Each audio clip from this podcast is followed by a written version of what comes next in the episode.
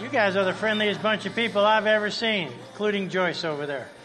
Uh, it's so good to see you guys uh, this morning. My name is Bill Reeser. I'm the pastor of Encounter, pastor of Grace Marriage. Welcome. Uh, I want to welcome all of our online audience, people that watch around the world and the country. I want to welcome you to COS. If you're here for the first time, I want to welcome you. If you've been a part of the Asbury revival and you just floated into this place, we want to welcome you. Isn't God doing something great? Oh man, I'm telling you, God is good. Um, I want to share something. Uh, Carrie mentioned in the announcements, I'm supposed to preach on grace marriage. Uh, I'm not going to do that.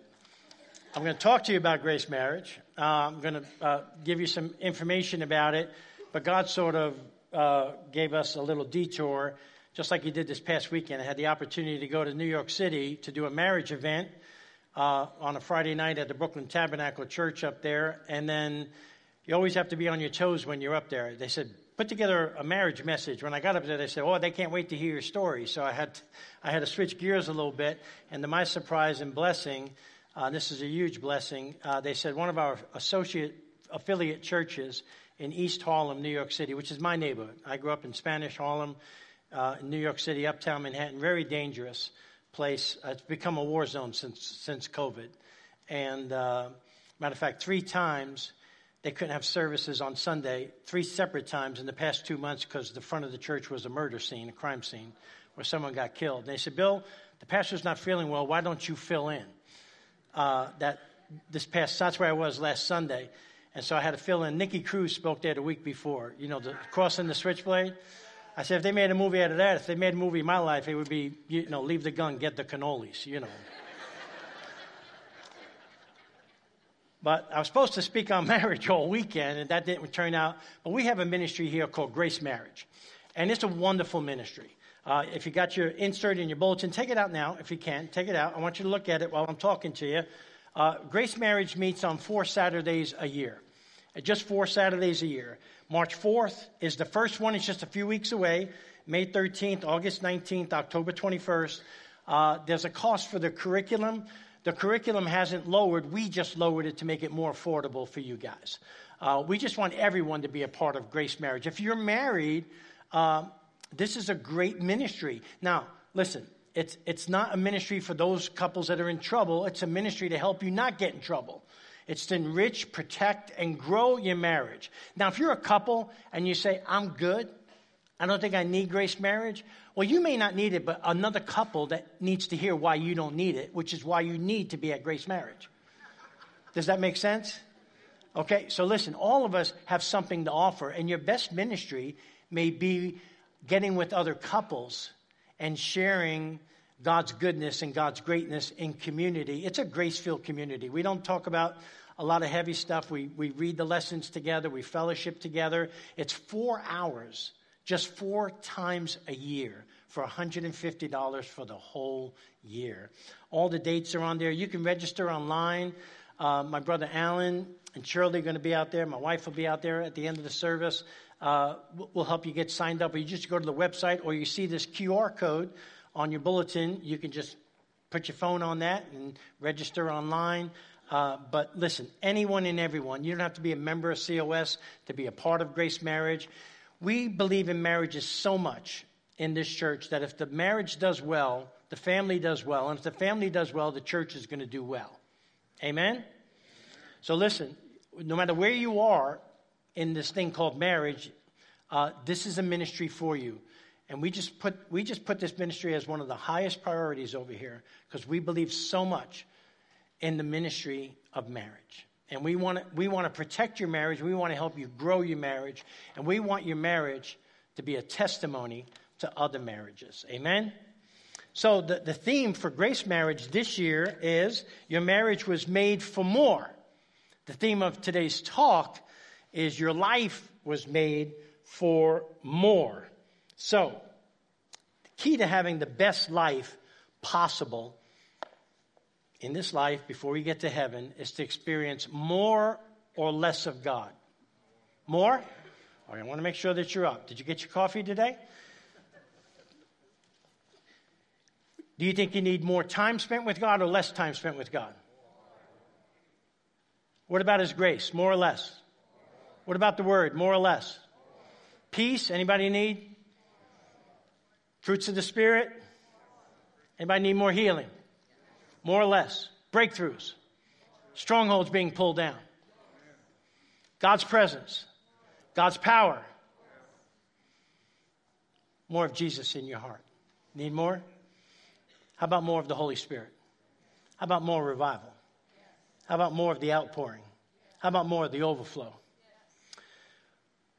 You answered correctly. You're doing well this morning. When I got saved, I spent about three years studying the Bible as a book of prayer. I searched every prayer in the Bible. I asked God to show me what was in that prayer, why He answered that prayer, and how I can pray those prayers, and how I can get the same results that the people from Genesis to Revelation uh, got. And I was amazed how the Bible came alive to me. I want to teach you something this morning called the prayer of more. I want to give you a prayer to pray out of Scripture.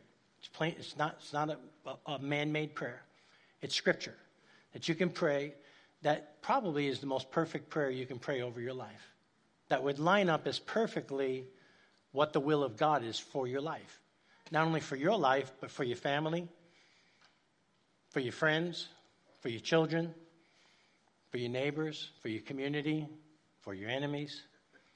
This is the best prayer I think someone can pray. It's a prayer I believe that Jesus wants to answer. And it's a prayer that your Father delights in answering more. And if there was ever a prayer that that God would over answer, it would be this prayer, and that's why I like to call it the prayer of more. So if you have your Bibles with you, turn to Ephesians 3. I'm going to start at uh, verse 16. It'll, the prayer will be up on the screen, and it's scripture. And it's a prayer that the Apostle Paul prayed for the church in Ephesus. And I, I believe that this prayer is for us today, and I believe that the answer to this prayer is part of what's happening in Wilmore, and part of why we're getting the overflow and part of, part of what's happening around the country as well too. So let me, let me pray it over you and read it over to you. We're going to open it up with this, and then we're going to close our service with it as well.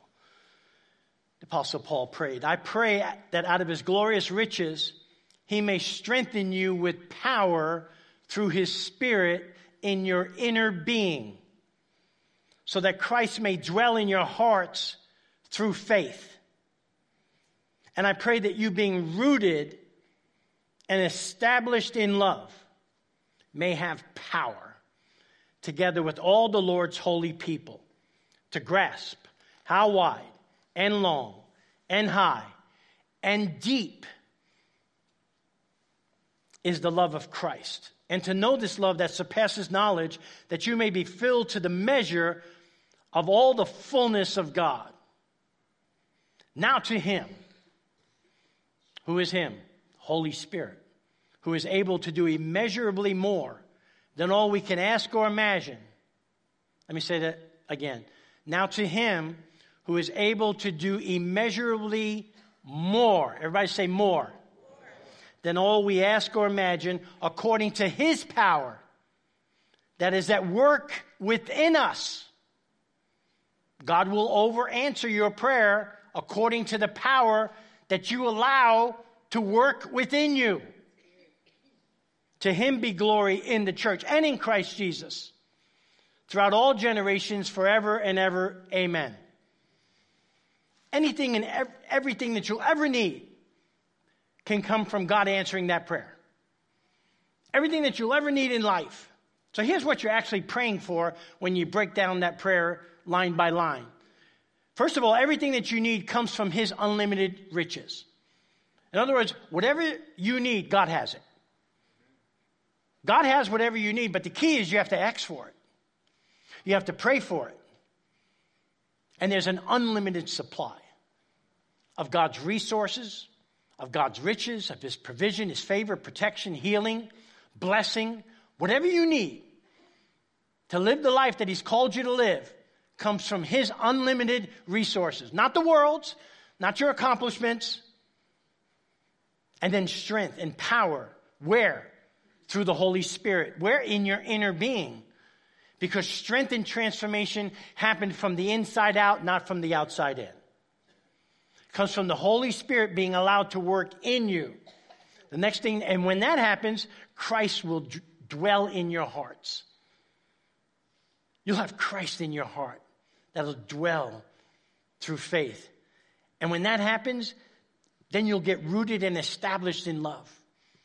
That's what having the heart of Christ will do for you. You'll be rooted and, and, and so grounded in that love that you'll never doubt the love of God. You'll never doubt God's favor and faithfulness that we just sang about. You'll never doubt that you are loved, that God, that God can never leave you nor forsake you, that nothing could ever separate you from the love of God that is in Christ Jesus. And then power together in unity with the body of Christ. That's what's happening today because people have been getting together. Pastors have been getting together. A remnant of God's people in this part of the world have been getting together for years, praying for the next great awakening and the next revival. And friends, it is here. It is here.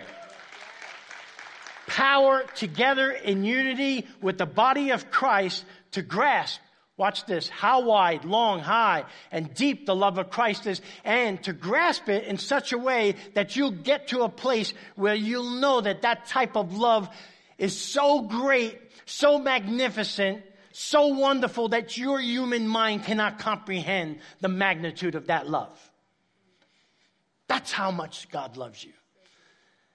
That's how powerful His love is. But that's not what you're, you're not just praying for that. You're also praying to get filled to the measure of Him, getting completely filled with all of God. That all, whatever God has for you, that God wants to give you. And today, whatever of God that you don't have in your life, you're going to leave with that part of God filled in your life, giving glory to God. That's what you're also praying for. Praying with the faith that God will do more than what we ask for according to the power the Holy Spirit that is at work within us. And here it is, the last thing giving the Holy Spirit glory by letting Him have His way in your life, in the church, and in Christ Jesus throughout all generations, young and old. That's why this prayer would be the perfect prayer to pray over your children, over your family, over yourself. Now, we're going to close with that prayer. And I think it was important for us to to talk about the prayer of more. Two huge eye opening, chain breaking, walking in freedom principles taught at Encounter every Friday night are two things believe and trust in what God has done, and believe and receive what God will do. Now, what am I talking about with the first one? Believe in and trust in what God has done. Well, that's anchor three that we teach at Encounter. Respond to the love of God by trusting in the finished work of Christ. Jesus finished and accomplished everything he set out to do, but he, he didn't leave us without help. Now, listen the finished work of Christ is so important to study, to understand, believe, and receive in our lives. And here's why. If you don't understand and trust in the finished work of Christ, you'll never live the crucified life for Christ. And if you don't live the crucified life of Christ, you'll live the self life, which is living under the law. Now, listen, Jesus said, It is finished, paid in full.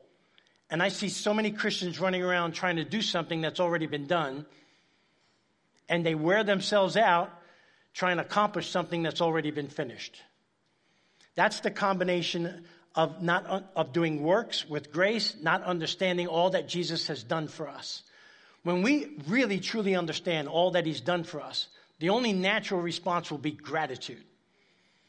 And when gratitude overflows our heart in thankfulness, and we receive the grace that is upon us, that gets fueled by the Holy Spirit. But if we try and live our lives in with our own effort and sort of keep God at bay and not trust in what he's done, but trust in what we can do and what God has done, sort of the combination of that, it's going to wind up, it's, it's, it's not going to be a pretty picture. And that's where a lot of Christians struggle.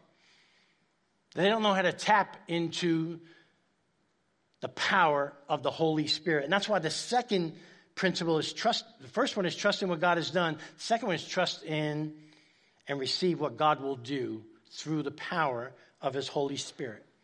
So the second one is the first one is the finished work of Christ. The second one is let the Holy Spirit do the work for you. You know, the, the Christian church today is get saved and now do your best to behave. And who can do that? We just got baptized. We just said, we said, is it your desire to follow God and, you know, live your life to, you know, to please Him in everything that you say and do? And everyone says yes. They can't do that. No one can do that unless we have the power of the Holy Spirit. So we have to let the Holy Spirit do the work for us. That's why Anchor 4 that we teach is trust in the power of the Holy Spirit to lead and guide me. Now listen, there's a difference between the Holy Spirit being deposited in you and the Holy Spirit being empowered in you. There's a huge difference. And I'm going to talk about that all morning. Now, I want you to open up your Bibles to the book of Galatians. Do you have your Bibles with you? I hope you do. And uh, listen, the book of Galatians is an important book. All the other books that the Apostle Paul wrote were typically really nice letters. A lot of joy in him, a lot of thankfulness. He was so grateful for all of his churches. But to the church in Galatia, he had a, he had a beef with them. He had a problem with them. Matter of fact, he was really upset with them. And for good reason. It's sort of a letter of rebuke. And he's teed off. And Paul's essential, here's why. Paul's essential message of the gospel of, of, grace that we're justified by faith rather than by human works was being denied by legalistic Jews who insisted that Christians must keep the Mosaic law. In simpler terms, legalistic Jews were promoting works and self to get you to heaven instead of grace and the Holy Spirit. We talk a lot about that at Grace Marriage, whether you have a performance based marriage or a grace based marriage, or a performance based life or a grace based life. One is fueled by self, one is fueled by the Holy Spirit. I'm going to talk about that in a few more minutes. There were false teachers infiltrating the church, sprinkling works with grace. They were abandoning the grace of God, not realizing by doing so they were abandoning the God of grace. And what made it even worse was by adding works with grace, they were abandoning the Holy Spirit. You'll see this in the scriptures that we talk about this morning. Not just the Holy Spirit of God, but the power of the Holy Spirit of God that He wants and desires to pour out on anyone and everyone who simply believes that it's available and then will ask for it. You see, live by the law, you forfeit the power of the Holy Spirit because it's fueled by self.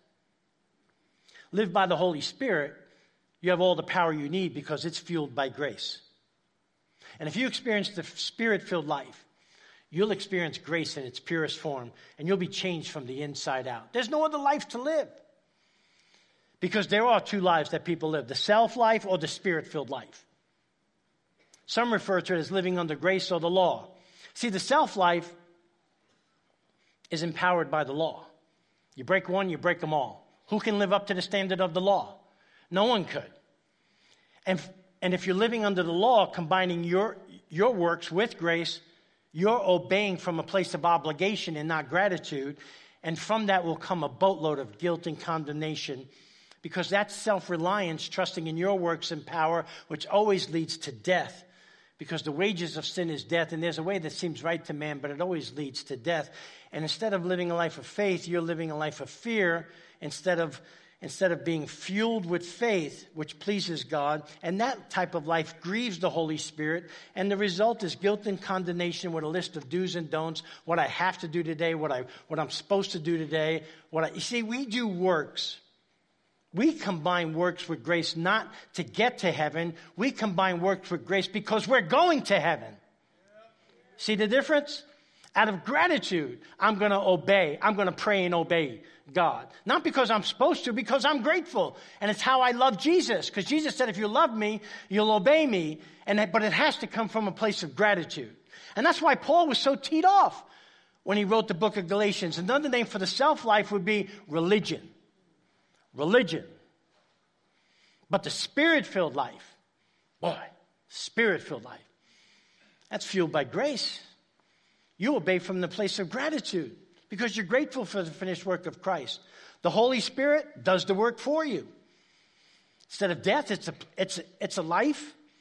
It's the abundant life that Jesus Christ died for, full of faith that pleases God, that pleases the Holy Spirit. Instead of grieving the Holy Spirit, the result is living in the flow of the Spirit, therefore protected under the grace umbrella, which is why another name for the Spirit filled life is relationship. Relationship. See, religion is spelled D O. Relationship is spelled D O N E. Done. I can spell this morning. Yes, I can. But the church was facing a theological crisis, and Paul doesn't waste a single word in getting to the heart of the matter. If you have your Bibles open, it'll be up on the screens. Galatians 1.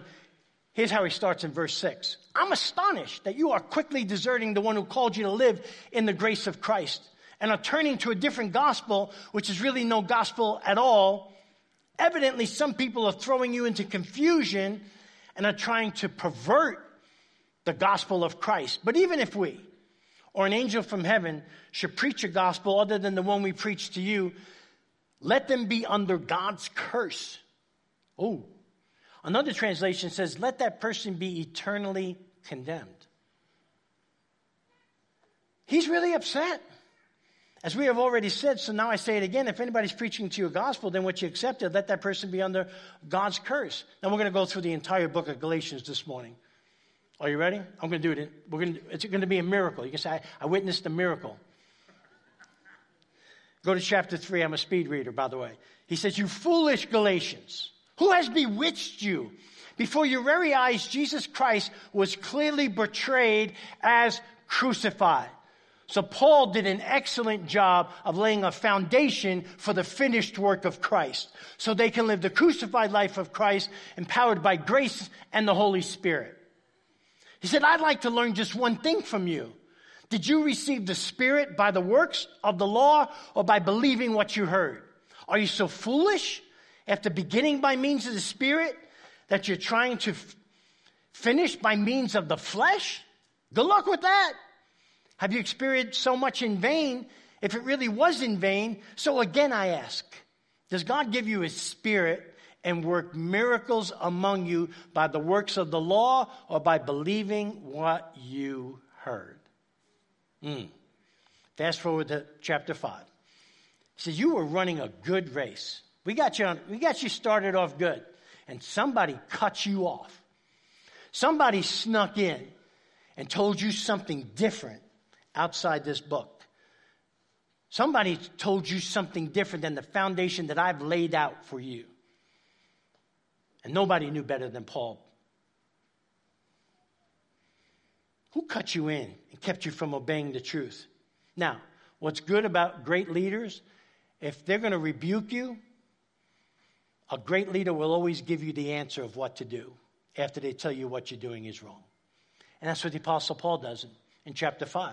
Go to verse 16. So he says, So I say, let the Holy Spirit guide your lives. So I say, let the Holy Spirit guide your lives. Then you won't be doing what your sinful nature craves. The sinful nature wants to do what's evil, which is just the opposite of what the Spirit wants. And the Spirit gives us desires that are opposite of what the sinful nature desires. These two forces are constantly fighting each other so that you're not free to carry out your good intentions. But when you are directed by the Spirit, you are not under the obligation of the law of Moses. You see this battle between law, the law and grace? But when you follow the desires of your sinful nature, the results are very clear. Sexual immorality, impurity, lustful pleasures, idolatry, sorcery, hostility, quarreling, jealousy, outburst of anger, selfish ambition, dissension, division, envy, drunkenness, wild parties, and other sins like this. That's just my personal testimony. That's me, and then some. That's what God has delivered me from. I don't know about you, but I've got, I've got about 10 more paragraphs of things like that. But watch what the Apostle Paul says. Let me tell you again, as I have before, that anyone living, notice it says living, that sort of life will not inherit the kingdom of God. But here's the good news. You see, and I get this a lot. A lot of people come to me and say, I can't stop it. I can't control it. Well, you're wrong. As a measure of truth to that, you actually can't, but someone can. And that's the Holy Spirit. I can't, but you can. God, you're God, I'm not. And I was walking in New York City last weekend, and I was just looking down, and it was like, I've always known this, but it came to me as clear as day. This is the problem. This is the problem why so many people struggle. This is the problem in marriages. This is the problem with strongholds. This is the problem with addictions. This is the problem with fear. This is the problem with loneliness. This is the problem with insecurity. That people don't tap into the power of the Holy Spirit. Because the Holy Spirit has everything that you'll ever need to solve any problem that you'll ever have if you'll just ask Him. But the Holy Spirit produces this kind of fruit in our lives love, joy, peace, patience, kindness, goodness, faithfulness, gentleness, and self control. There is no law against these things. Those who belong to Christ Jesus have nailed the passions and desires of their sinful nature to his cross and crucified him there. When you understand the finished work of Christ, you'll crucify everything in your flesh and your old life to that cross. And the only thing that will come back to life is the resurrected Christ in you through the power of the Holy Spirit. Amen. And since we are living by the Spirit, let us follow the Spirit's leading in every part of our lives. In other words, let the Holy Spirit do the work for you. Fast forward. Galatians 6.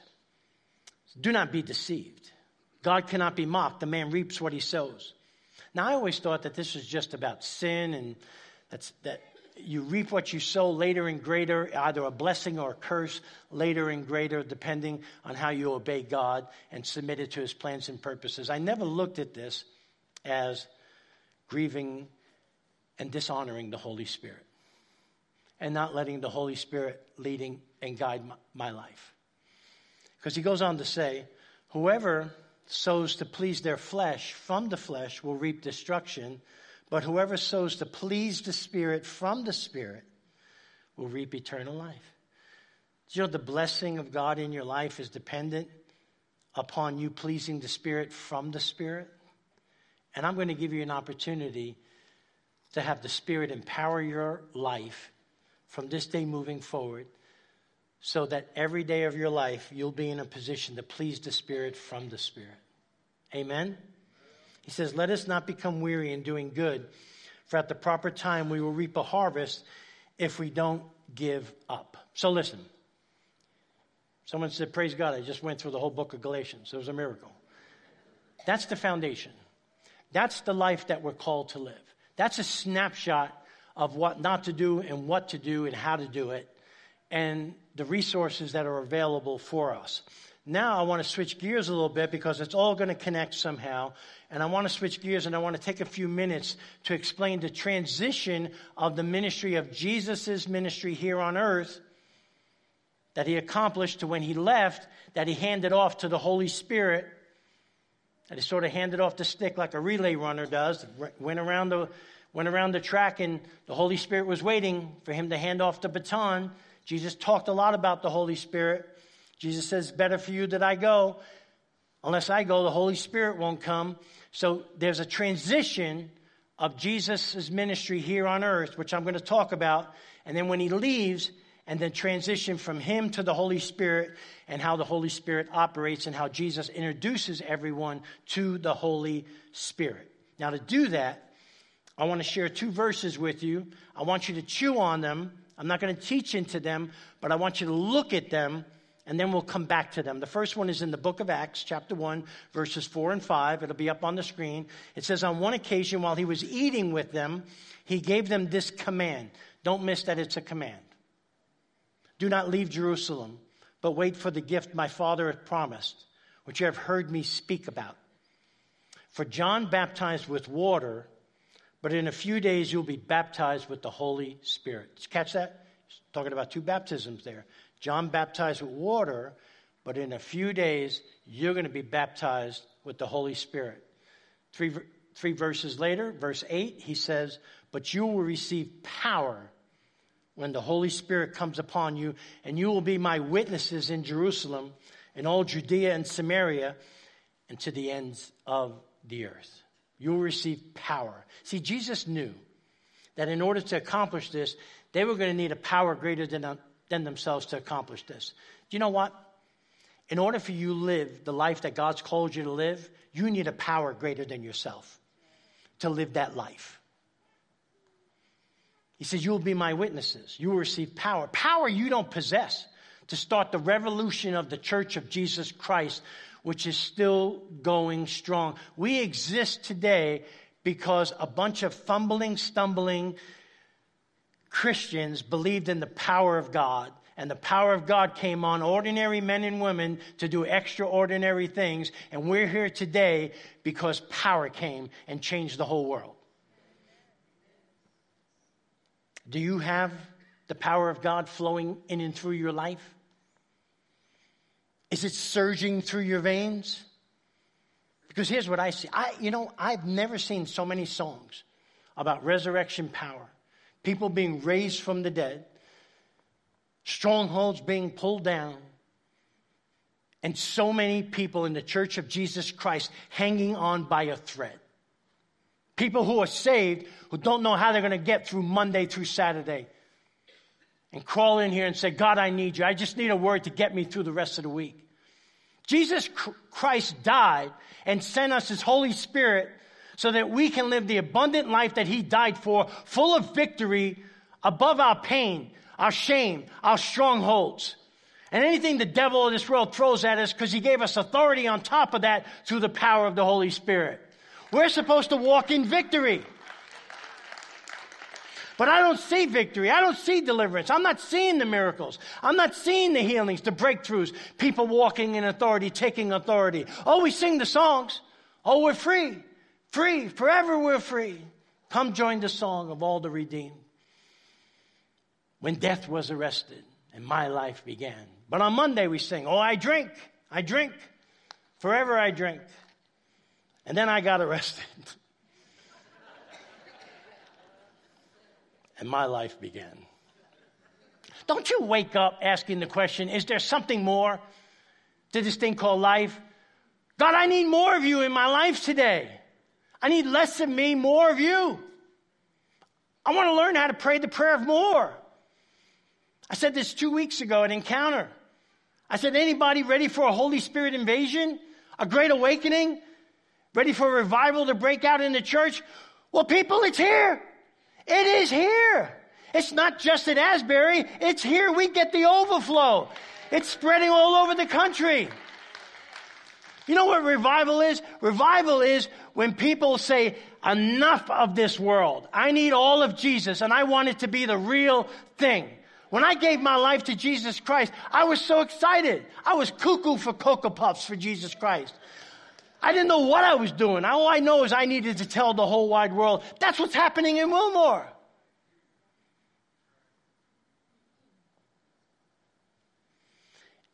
It has to happen in you first. And I got news for you. This thing that's breaking out, it's not just for the young adults, it's for everybody. Do you have that power working in you? Look at that, how that prayer closes at the end. Now to him who is able to do immeasurably more than all we can ask or imagine, according to his power that is at work within us. To him be glory in the church and in Christ Jesus throughout all generations, forever and ever. And power in the Greek is simply translated dunamis. Everyone say dunamis. The word refers to strength, power, or ability. It's the root word of our English words dynamite, dynamo, and dynamic, all nicknames for my wife, Carolyn, my sweetheart. The word power is used close to 120 times in the New Testament. Power, 120 times. 10 times in the book of Acts. The word love is used over 100 times in the four Gospels. The word love is not mentioned a single time in the book of Acts. 56 times the Holy Spirit is mentioned just in the book of Acts. The entire book of Acts is about the power of the Holy Spirit. how the power of the Holy Spirit came upon ordinary men and women. And because of that dunamis power, they did extraordinary things for the kingdom of God. So let me transition to one more place. How do you get all of the Holy Spirit that dwells in you? How do you get all of the Holy Spirit? How do you activate the power and the gifts of the Holy Spirit that now lives inside of you so that every day that you wake up, you'll just say, boom, there goes the dynamite. Say that. Everyone say, boom, there goes the dynamite. I was in California, and I was a pastor in California. I love going out on the golf courses and witnessing to people. You see crazy people in California. That's why California is the only, the only state with two books in the Bible written about it First California, Second California. It's crazy. So I'm out there one time playing with three guys I don't even know, and one guy who's like really built, he's buffed up. He gets on the tee box, on the first tee box. He's got his driver out, which is the longest club that hits the ball the farthest. He gets up there, and he's real, he's just arrogant he gets up on the tee box and he, he's up there and he's strutting his stuff and he gets up there. You know, he's doing his little thing there. And, and when he swung the club, every time that driver hit the ball, just at that impact, just like that, just there, he would yell out, boom, there goes the dynamite. And he'd look at his ball and he'd go, and then he starts strutting like this. I'm thinking, to the two guys I'm playing, you know this guy? No, we don't know that guy. He's crazy. You know, and every, he did it on every hole. Know, boom, there goes the dynamite. Just walking around, strutting. I thought I, I, you know, I'm not in the spirit. I'm acting in the flesh. And I'm thinking, usually I witness to people on the golf. I'm not witnessing to this guy. I got so aggravated. I got, when we made the turn, got up to the 10th hole, I got on the tee box I said, I'll show him. I get on there and I got my driver out and I pulled that thing back. I went, boom, there goes the dynamite. Drove it by him like 50 yards. And I said, yeah, yeah. Terrible job at witnessing because I was in the flesh. I don't even, I, I don't even think I mentioned Jesus that day. I tell that story. I actually shared that Paul Westphal, a good friend of mine, NBA legend, when he was recovering and struggling with brain cancer before he passed away. He loved that story. And his family wanted me to share the gospel at his memorial service. And Charles Barkley had to speak before I, I spoke, who's a horrible golfer. And I had golf balls made up that said, boom, there goes the dynamite. And I gave it to Charles Barkley. I said, Charles, don't lose these balls. But every day we, we, wake, we wake up, we should say, boom, there goes the dynamite when we ask for a refill of the Holy Spirit. Amen? So listen. The ministry of Jesus on earth, before he passed away, you look at John 13, 14, 15, and 16. John 13, Jesus is revealing his love to them. The Bible says he showed them the full extent of his love. He's laying a foundation of love and how they are to say goodbye to him, but hello to the Holy Spirit. And he spends three chapters 14, 15, and 16 talking about the Holy Spirit. Now, it's important for you to understand timelines. Everybody say timeline. Okay, so this is Jesus right before he's getting ready to be taken away, being beaten, crucified, and nailed to a cross. This is just hours before that. It's important to understand this timeline. He says in 16:7, Nevertheless, I tell you the truth, it is to your advantage that I go away. For if I don't go away, the helper will not come to you. But if I depart, I'll send him to you. So this is Jesus with his disciples hours before the cross, telling them that help is on the way. Power is coming. Power is coming. Fast forward to John 20. This is Jesus' timeline appearing to his disciples after his death, burial, and resurrection before he is ascended back to heaven.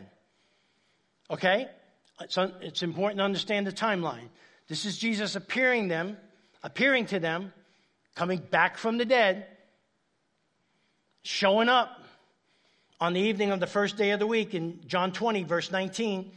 When the disciples were together with the doors locked for fear of the Jewish leaders, Jesus came and stood among them and said, Peace be with you. And after he said this, he showed them his hands and his side. And the disciples were overjoyed when they saw the Lord. Again, Jesus said, Peace be with you.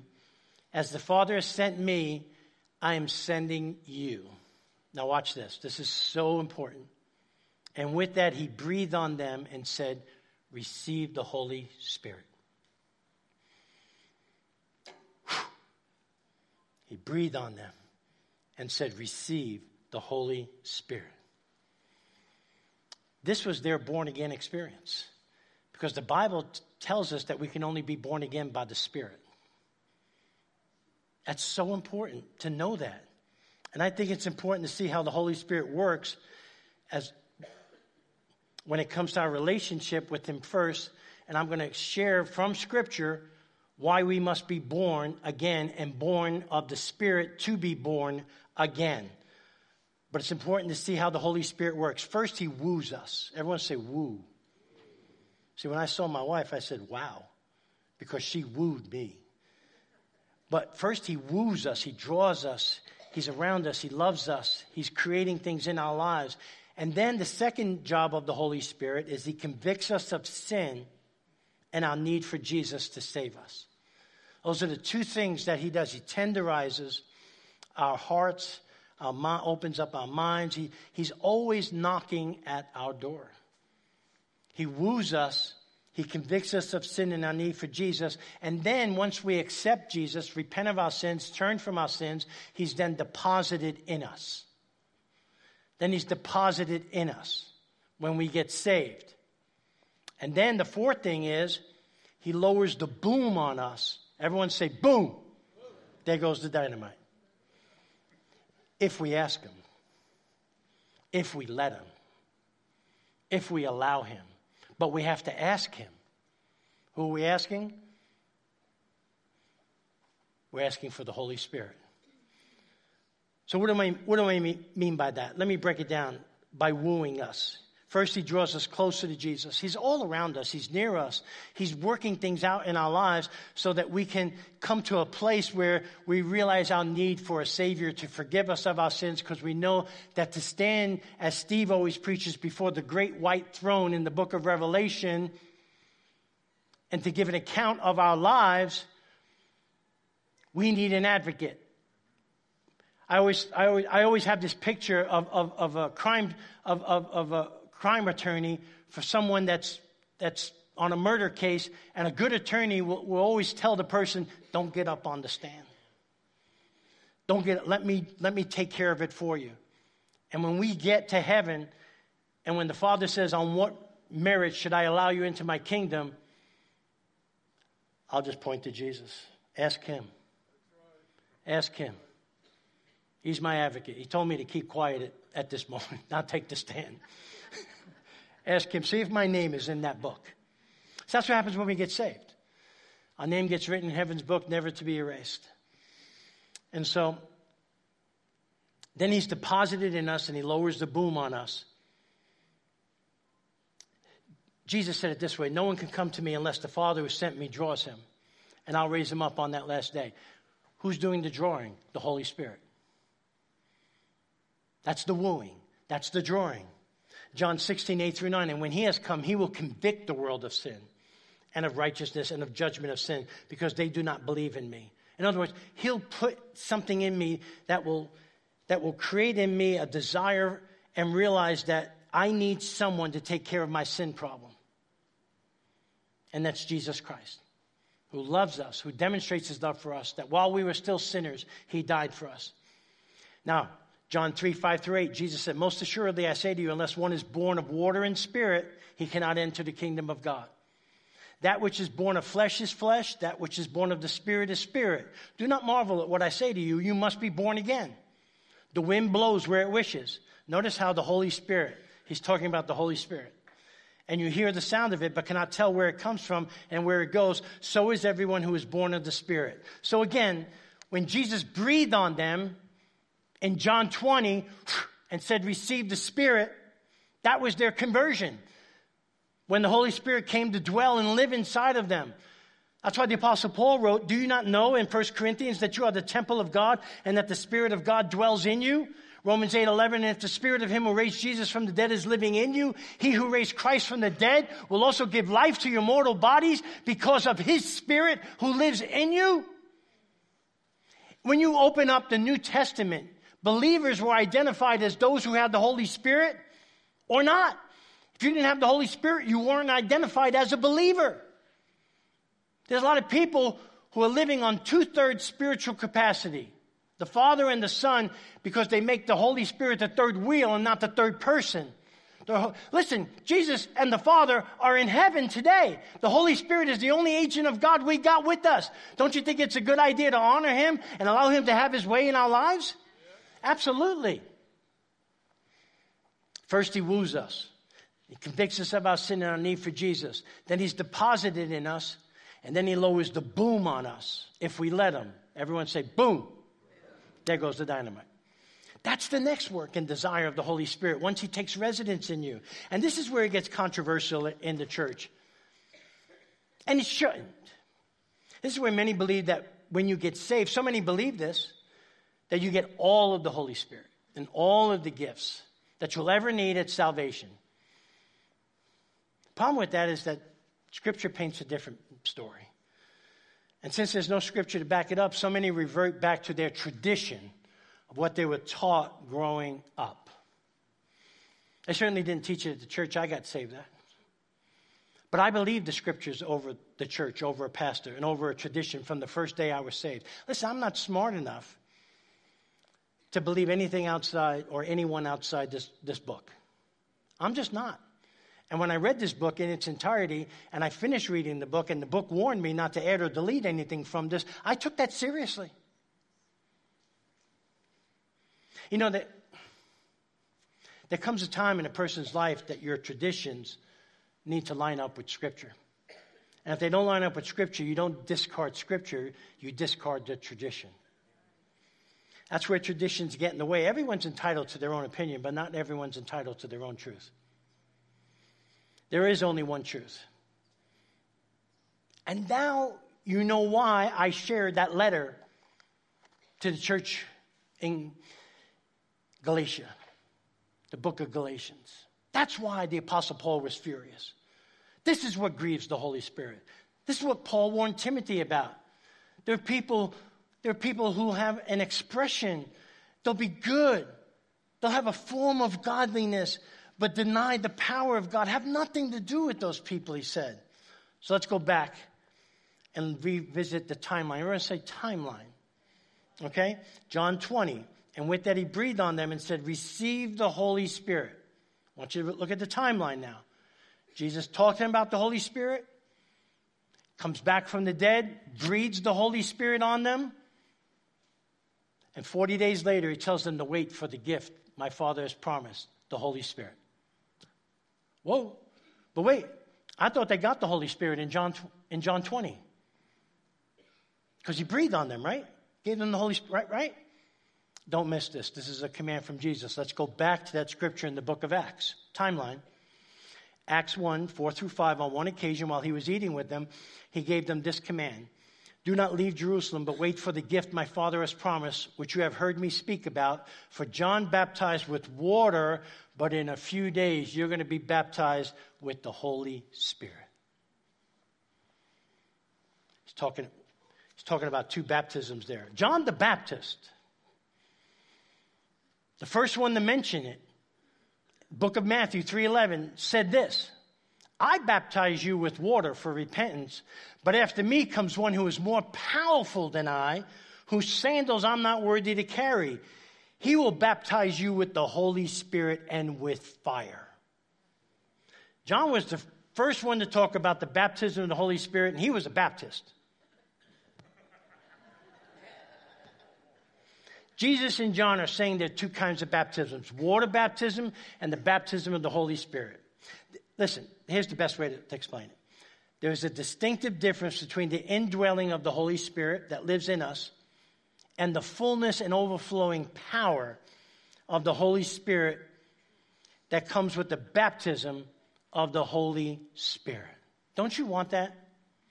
One of Steve's greatest desires is to buy me a Lamborghini. He does. I know this about him. And it's his greatest desire to give me a Lamborghini. But what good would him giving me and buying me a Lamborghini be without the keys?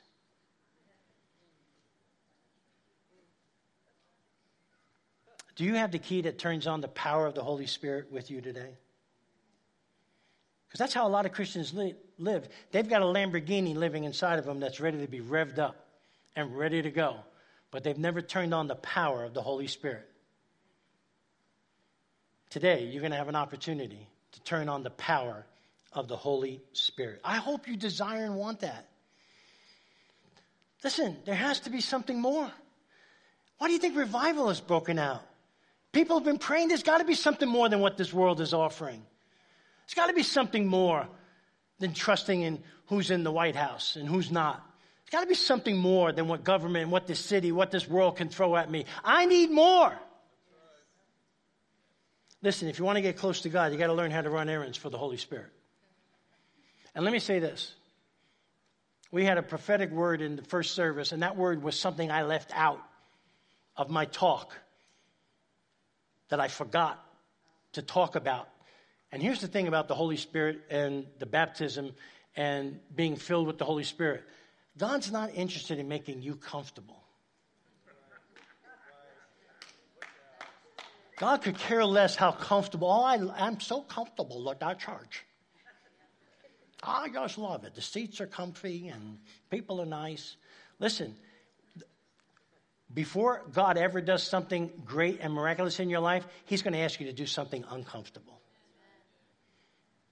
That's what Christianity is all about doing something uncomfortable.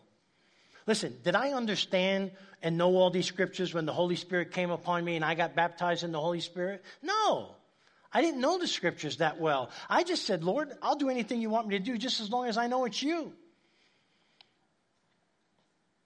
It wasn't a hard decision to come to a place in my life where my belief system simply said this God, if you got more, for me, I want it.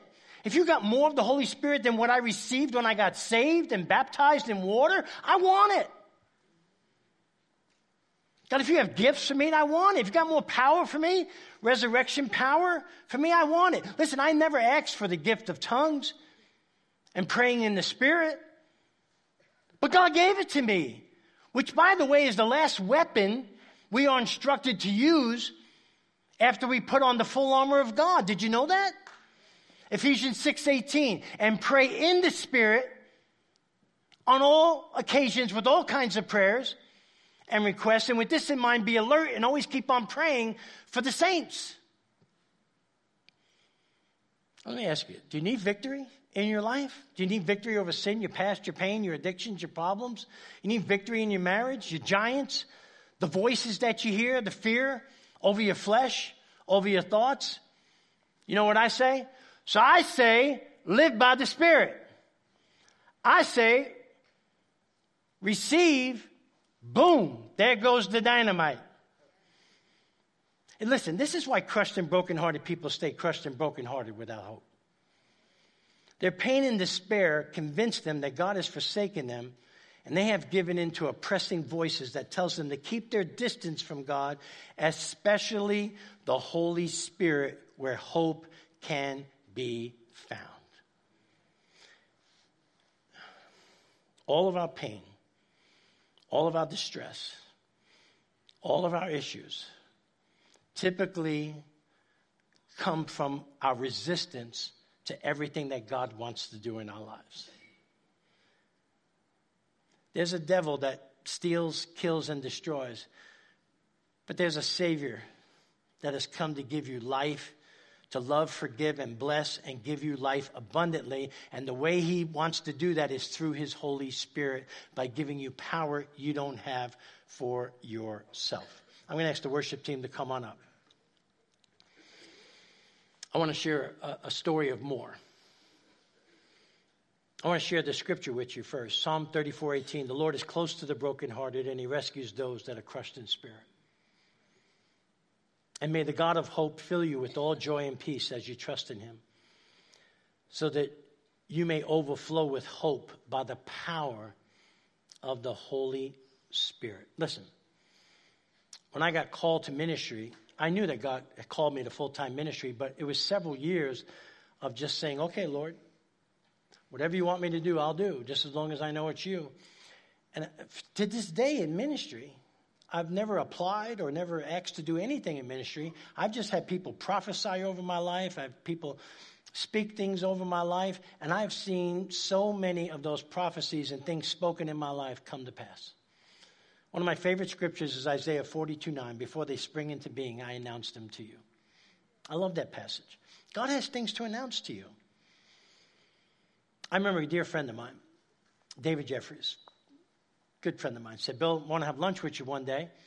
And uh, I had lunch, it was on a Tuesday, I'll never forget this. He said this He said, Bill, he said, How many hours are you putting in at your job? I said, About a week. I said, About, I don't know, 50, 60 hours. He said, How many hours are you putting in for the Lord? I said, I don't know, 50, 60 hours. He put his head down and he prayed. He got up from that prayer and he looked at me with a confidence that I've never forgotten. And he said, Bill Reeser, I just pray that God will do more with you doing less.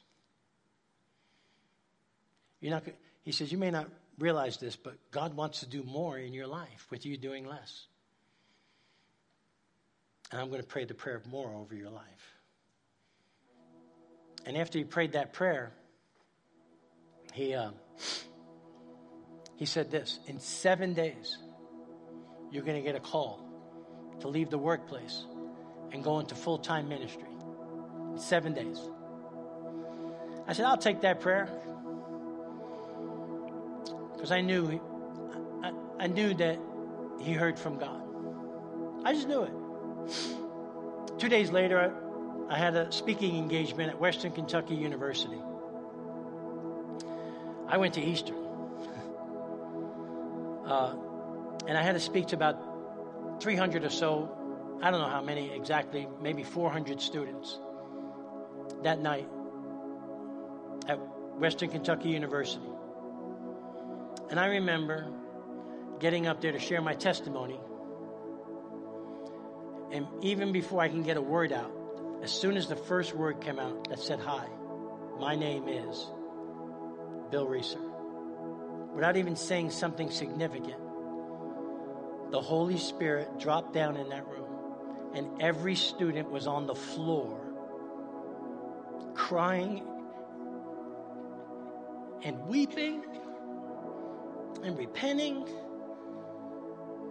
They were wailing. You could hear the screams, but they weren't screams of despair. They were screams of joy, of surrendering their life to Jesus, just because the anointing of God was in that room. And I quickly realized that God was doing more. All I had to do was show up. I started speaking around 8:30 I didn't get out of that place till 12:30 in the morning. 4 hours seemed like 4 minutes. That's the story that we've been hearing in Asbury. I went in there 6 hours but it felt like 15 minutes. Just soaking up the presence of God.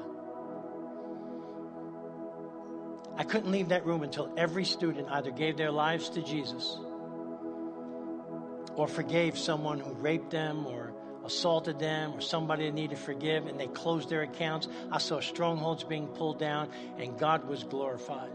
For a four hour window, I saw revival break out. And I've been waiting for this day, what's happening at Wilmore, that we get the overflow to happen in our generation I drove, I called Carolyn on the drive home. I said, God did it. I didn't have to do a single thing because God did more. Well, about nine o'clock on the seventh day, that Tuesday, a friend of mine took over a church in Colorado and said, Bill, I want you to be the first pastor I hire for this church I'm taking over. Will you, fl- will you leave Kentucky and come to Colorado on the seventh day? Is God good or what? Can God do more? All right. So here's how we're going to close. I'm going to tell you how you can get the baptism of the Holy Spirit, how you can get the power, the gifts, and the fullness of God through the Holy Spirit. You ready? You ask. You just ask. But you ask with faith, you ask with an expectancy, and you receive something more than what you're asking for. It's really that simple. Luke, who wrote the book of Acts, records the words of Jesus in one of the most profound prayers and how to pray, rather, in all of Scripture. Because I was taught never to pray for the Holy Spirit. But when I got baptized in the Holy Spirit, I knew that I can ask for the Holy Spirit. And, and it's sad because most Christians have never been taught that they can pray for the Holy Spirit. Been taught that you can pray to the Father and to Jesus, but these are the words of Jesus. If a son asks for bread from any father among you, will he give him a stone? Or if he asks for a fish, will he give him a serpent instead of a fish? Or if he asks for an egg, will he offer him a scorpion? If you then, being evil, know how to give good gifts to your children, how much more, everyone say more, will your heavenly Father give the Holy Spirit to those who ask? This is a breakthrough moment for some of you. This is a breakthrough moment, life changing, life altering, chain breaking resurrection from the dead moment for many of you today. So I'm going to ask all of our intercessors and prayer team to come forward. If you want more, just like me, that's all I was asking for when I got baptized in the Holy Spirit. I just wanted more of God. I didn't know all these scriptures. If you just want more of God, if you need a refill, I don't know about you, but my tank gets pretty low. If you need more, and you want the baptism of the Holy Spirit, we're going to create space. And I'm going to ask you to come forward.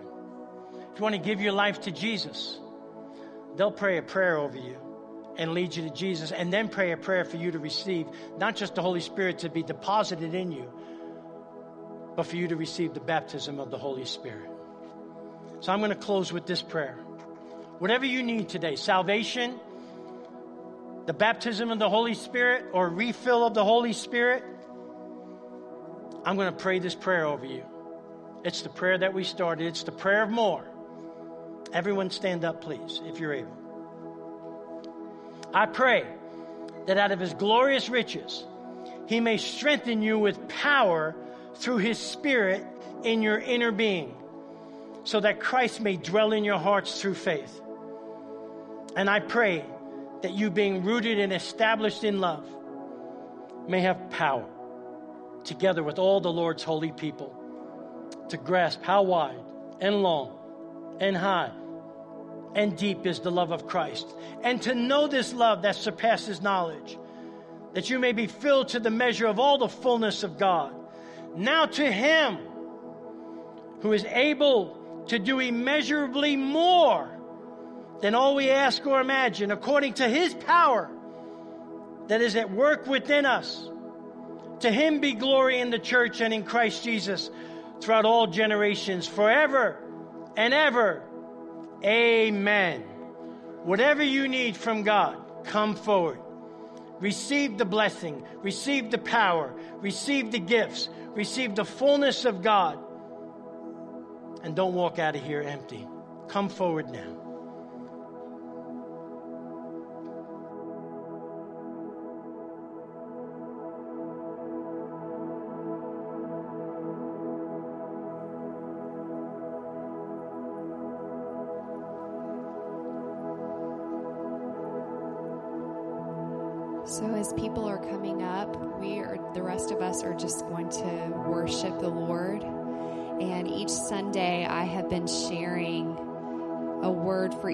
Praise or worship from the scripture. And today, I wanted to share the word todah, which means its original word, where it originated, is the word hand. And if you say todah now in Hebrew, it means thank you. And so that's where we get raising our hands. And actually, when we are raising our hands in worship, it's very biblical. And we're saying, thank you. And um, when it when they translate todah in the word, it actually translates to praise. So we're just going to lift our hands in worship as people come up for prayer.